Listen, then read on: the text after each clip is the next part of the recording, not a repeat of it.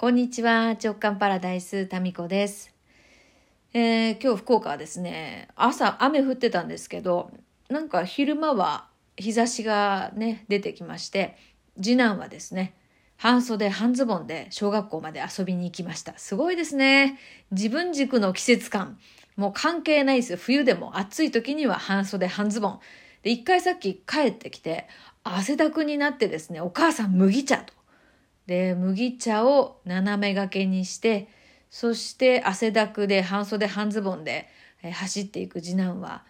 すごいなと。本当によく動くなと。この時期に汗だくになるって、まあまあね、大人ではこう珍しい状況ですけど、子供はね、それだけ動き回ってるってことですよね。で、そんな動き回ってる子供たちの、えー、リクエスト、お母さんお腹すいた。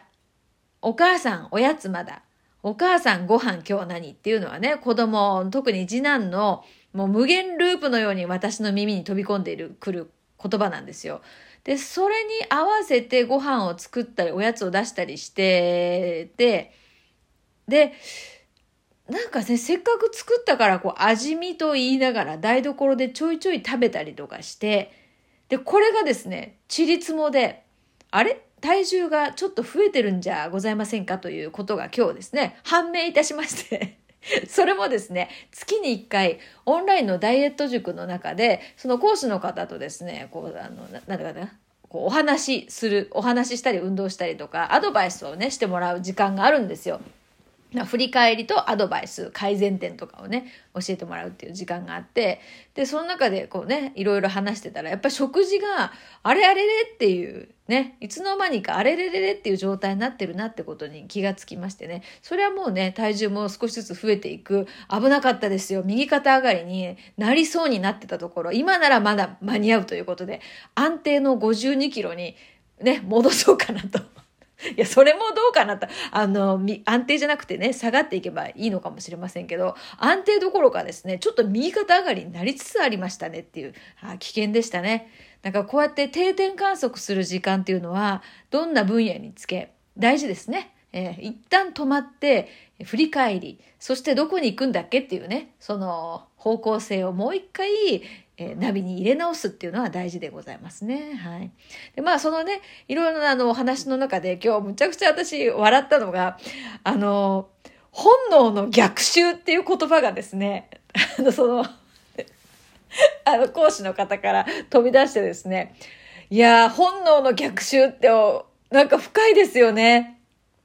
で、これはね、どういう流れで話が出たかっていうと、あの、あスケートの選手とか、あの、フィギュアスケートの選手とかってすごい綺麗じゃないですか。で、体も美しいですよね。で、やっぱりあの体型を維持するのって食事もそうですし、トレーニングもそうですし、かなり、こう、まあ、本能に逆らうようなものだったりすると思うんですよ。で、その現役をやめた途端、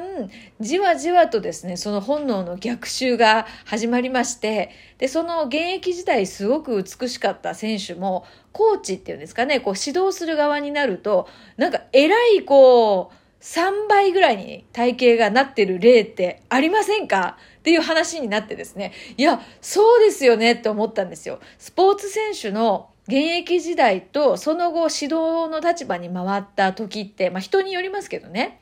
あれれっていう面影全然ないじゃんっていうこと多くないですか？で、これは本能の逆襲っていう言葉がそこで出てきてですね、いやいやいや、ちょっとね、私は、そうかと。本能の逆襲ねって、これ肝に銘じておこうって思いましたね。だから、まあこれ自分にね、あの、どうあの参考にするかというと、まあやっぱ本能にですね、あまりにも逆らうようなことをやっていくと、短期的にはいいかもしれないけれども、長期的に見たときに、そのうち、その逆襲がいつかやってくるっていうね、あの、ピロリ菌の逆襲じゃないですけど、年末の。ええー、ですから、あんまりぎゅうぎゅうと抑え込むのではなく、ちょいちょいこう本能を騙し騙し、本能に沿ったというか、あんまりだからね、無理やり何か本能に逆らうようなことをですね、うん、強引にやるのはやめようと思いましたね。やっぱプロの、あの、ね、その運動とか食事に、えー詳しいプロの方、スポーツ選手とかでも、やっぱりコントロールできなくなってしまうっていうところがね、あるわけで、そんなもう私なんか煩悩の塊ですからね、もう本能、いや私そうだ、本能のままに生きてるところがあるから、いやだから、だから安定の52キロなんだね、きっとね。え、本能に忠実にっていう、難しいよね、だから。うん。どこまで本当の声を聞き、心の、魂の声を聞きつつ、えー、本能、体が持つ本能の声をなだめつつ、いや、面白いですね。えー、まあですから、まあ仏の心を持ちつつ、えー、煩悩マシーンという肉体を持ちつつ、この三次元フィールド、地球を楽しむっていう、なんかこの大きな話になりますけど、でもまあそういう、あの、視点はですね、常にああるんですよね。えー、心は仏でも、まあ、心っていうか、つながってるところは、その、仏とか神とか宇宙とかそういう領域とへその緒をつなげたまま、でもこの肉体っていうのは、あの、煩悩とか欲望とかですね、そういうものが搭載されているのっていうのは、これはもうスタンダードで、誰でもそうなわけで、そういうものに、えー、乗っ取られず、うまく乗りこなして、この地球の三次元フィールドを遊ぼうっていう、これはね、私の目指すところなんですよね。でもやっぱね、ここはね、難易度高いですよね。特にこの食べる。で食欲と性欲っていうのはコントロールがもう難しいっていうかできないものだっていうふうにね、えー、それを理解しておくと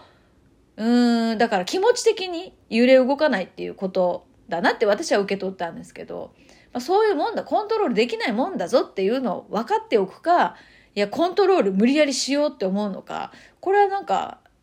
大きな違いとなってくるかなっていうことですね。面白かったですね。まあまあそんなあのこともですね、えー、知識として押さえておきつつ、まあ、やることっていうのはやっぱり食事の小さいことちょっとしたことを気をつけていくっていうことですね。まあこれね、私の場合運動習慣が、あの、去年の10、もう一昨年か、一昨年の10月からウォーキングしたりとか、まあちょっとストレッチしたりとかね、まあ、この運動習慣が少しついたことによってですね、体がすごく楽になってきたり、体感としては軽い感じになってきたっていうところに甘んじて、まあ、いっか、まあ、いっか、まあ、いっか、みたいな感じでですね、お正月、えー、ちょっとね、ふくよかな感じになりましてね、今ならまだ間に合うかもしれないっていうことで、えー、だってさ、ずっとお正月お腹空いたなっていう感覚にそういやなってないなって気がつきましたね。ずっとなんか満腹、満腹じゃ満腹じゃの状態が続いてましたもん。で、ちょっと思い出したんですけど、フクラスズメってご存知ですかね？聞いたことあります？フクラスズメ。スズメって冬になると、こう羽と羽の間に空気をね、含ませて、それで暖をと取るんですよね。だから、スズメってこう冬に太るわけじゃないんですけど、ふっくらして可愛いんですよ。で、あの、近くのね、スズメをご覧遊ばせ、ふくらすずめになって丸くなって可愛いんですよ。でね、私がちょっと太ったかなみたいな感じで、えー、ヨッシーにですね、夫に言ったら、まあ、あんまりそのね、ヨッシーは見てないんで、そもそも。太ったか痩せたかとか見てないんですよ。うん、だからあんまり気がつかなくって、相当太ってから太ったんじゃないって多分ね、言うぐらいだと思いますね。それでまあちょっと太ったかなとか言ったら大丈夫。あの、ちょっとふっくらした方が可愛いからとか言って、ふくらすずめだって冬は膨らむんだからとか言ってよくわかんない理論をですね、持ち出してきて。確かに、ふくらすずめはね、あれ太ってるわけじゃないですからね。でも冬はね、その、若干こう太るものだっていう、なんかそういうふうにですね、え、医者に言われるとそういうもんかなって思ってしまうのが不思議なとこで、いや、そんなもんじゃないですよ。別にね、あの家の中はずっとほぼほぼ気温温度は同じなんであんまりそんなにねふくらすずめ状態に ならなくってもいいよねって。ねでもふくらすずめみたいって言われたらまあこれでもいいかっていうまたねこの悪の悪の声がですね、えー、まあいいんじゃないの？それでもってなってしまいますけど。まあ良くないですよ。このままだと。いや、もうなんか一時期ね、それこそ去年の、えコロナ太りで56キロぐらいまで行った時には、どこまで太れるかやってみようかなっていうね、そういう気持ちにすらなりましたからね。まあそれをその実験はやらなくてよかったですよ。でもまあ体がこう体感的に重くなってくる前にちょっとなんとかね食べ物を気をつけようかなと。ちょっとね運動してるからっていうことで食べ過ぎるっていうのはこれね落とし穴なんですよね。これも私何回も体験してるんですよ。運動してもね、カロリーっていうのはほとんど消費されてないんですよ、実は。歩いたりとかね、あの、しても。ほら、あの、ジムのマシンとかでさ、何カロリーとか出てくるじゃないですか。あれさ、もう萎えるよね。こんだけ歩いてさ、いちご1個みたいな。それぐらいのね、カロリー消費なんですよね、実は。だからもう最初からね、その分のちょいちょい、なんかね、食べ、食べたいわけでもなく、な、なんかながら食べみたいなね、無意識に口に運ぶみたいなのをカットしていけばいいわけですよ。理論的にはね。理論はそうだよ。うん、まあなんかお金もさ、そうなんだよね。なんかその投資とかでさ、ちょっとでもこう利率がいいものとかっていうのもそれも大事なんだけど、それよりも無駄な、こうなんとなく使ってるのを抑えていけばですね、お金って貯まるんですよ、勝手に。お前が言うなって感じですけど。まあ私はそんなに、あの、ね、投資もですね、えー、浪費も、両方とも別にそんな詳しいわけではないので、そのお金のね、具体的なこのことに管理については、どっちかというと下手くそな方だと思いますけど、まあそんな下手くそな私でも、無駄な、こう、なんかよくわかんないけど払うみたいなね。そういうものを、なんとなくこっちかなみたいな。適当に使うみたいな、そういうちっちゃいやつですよ。何百円とかね。そういうのを、こう、気をつけていけば、結構ね、知らない間にお金って貯まってるな、なんていうことを感じております。はい。ということで、えー、今日の夕飯もちょっと軽めにいこうかなと思っております。